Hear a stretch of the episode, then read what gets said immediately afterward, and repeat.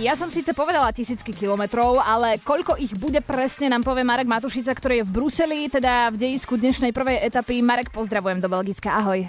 Pekný deň z Bruselu. Tých kilometrov Miška je presne 3480 tento rok. Vieš, koľko by sme museli absolvovať dovoleniek a jazd na vodnom bicykli, aby sme prešli 3480 kilometrov. Tak to si neviem to, ani predstaviť. To neprejazdíme za celý život v Chorvátsku. Aby sme mali tie čísla, tie štatistiky kompletné, tento rok 176 jazdcov z 22 tímov, ktorí majú pred sebou 3 týždne dobrovoľného tríznenia sa, 21 etáp v priebehu 23 dní, teda len dva voľné dni, aby to celé prežili. Do toho si predstavte Alpy, Pireneje, na jednom úseku cesta vyššie ako Gerlach a na konci toho celého si 28.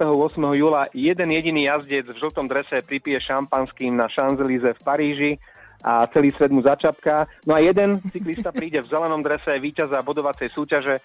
My veríme, že to už bude po 7 krát Peter Sagan. Keď hovoríš o tom, že čo či, cykli, cyklistov, cyklistov čaká a čo sa nám zdá, že sa ani nedá zvládnuť, stalo sa už niekedy, že do cieľa v Paríži po tom celom trápení normálne, že nikto neprišiel? Vždy aspoň niekto prišiel, aspoň nejaká hrstka zúfalcov zničených v tých úvodných rokoch.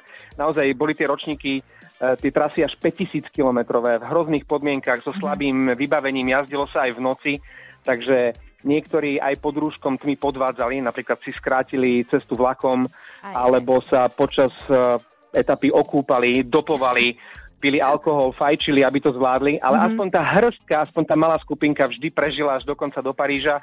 Najmenej cyklistov dorazilo do cieľa v Paríži presne pred 100 rokmi, v roku 1919 bolo ich len 11 No nádherné. Doktoročná inak hm. túr sa začína v Bruseli a ja viem, že Belgicko, tak čo to je? No tak to je čokoláda. Majú Belgičania radi cyklistiku tak ako tú svoju dobrú čokoládu? Majú a majú ju rovnako kvalitnú ako čokoládu. Belgicko je cyklistická krajina, Konajú sa tu jarné klasiky, dokonca práve trať dnešnej prvej etapy trošku kopíruje časť e, pretekov okolo Flámska.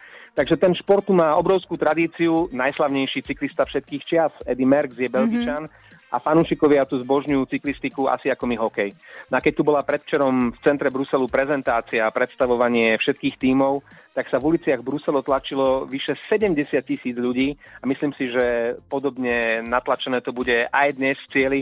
Aj Peter Sagan je rád, že tohto ročná túr sa začína práve v Belgicku. Ale určite Belgičania sú cyklistická krajina, takže je tu veľmi dobrá atmosféra. E, fandia tu dosť a myslím si, že aj s organizáciou, že s tým nemajú problém a usporiadávajú tu tiež najväčšie preteky na svete, takže všetko v pohode. Všetko v pohode. Tá, tá prvá etapa, ten slávnostný štart, má každoročne honosný názov Grand Part. Prípravy na začiatok túru obvykle trvajú minimálne 5 dní, takže je v tom obrovský marketingový potenciál pre týmy, jazdcov, sponzorov a celú túr. Takže aj preto sa už e, Tour de France začínalo 23 krát mimo Francúzska a 5 krát padla voľba práve na Belgicko. Mm, peloton aj s našim Petrom Saganom už e, asi vyrazil pred hodinkou, myslím. Mm-hmm. Kedy ho asi tak budeš očakávať, ty cieli? No ja teraz si uvedomujem, že budem v cieli skôr ako on, uh, ale, ale ja idem metrom, takže to sa nepočíta, takže ja ho tam budem čakať už skôr. Sagan dúfam niekde vpredu dorazí okolo 17 pred Kráľovský palác tu v Bruseli a ja dúfam, že sa k nemu dostanem. No a my budeme v tom závere pritom, dúfam teda, s Marekom sa naživo spojíme približne o 3 čtvrte na 5. Marek, zatiaľ ti ďakujem ešte krásny deň. Pekný deň z Bruselu.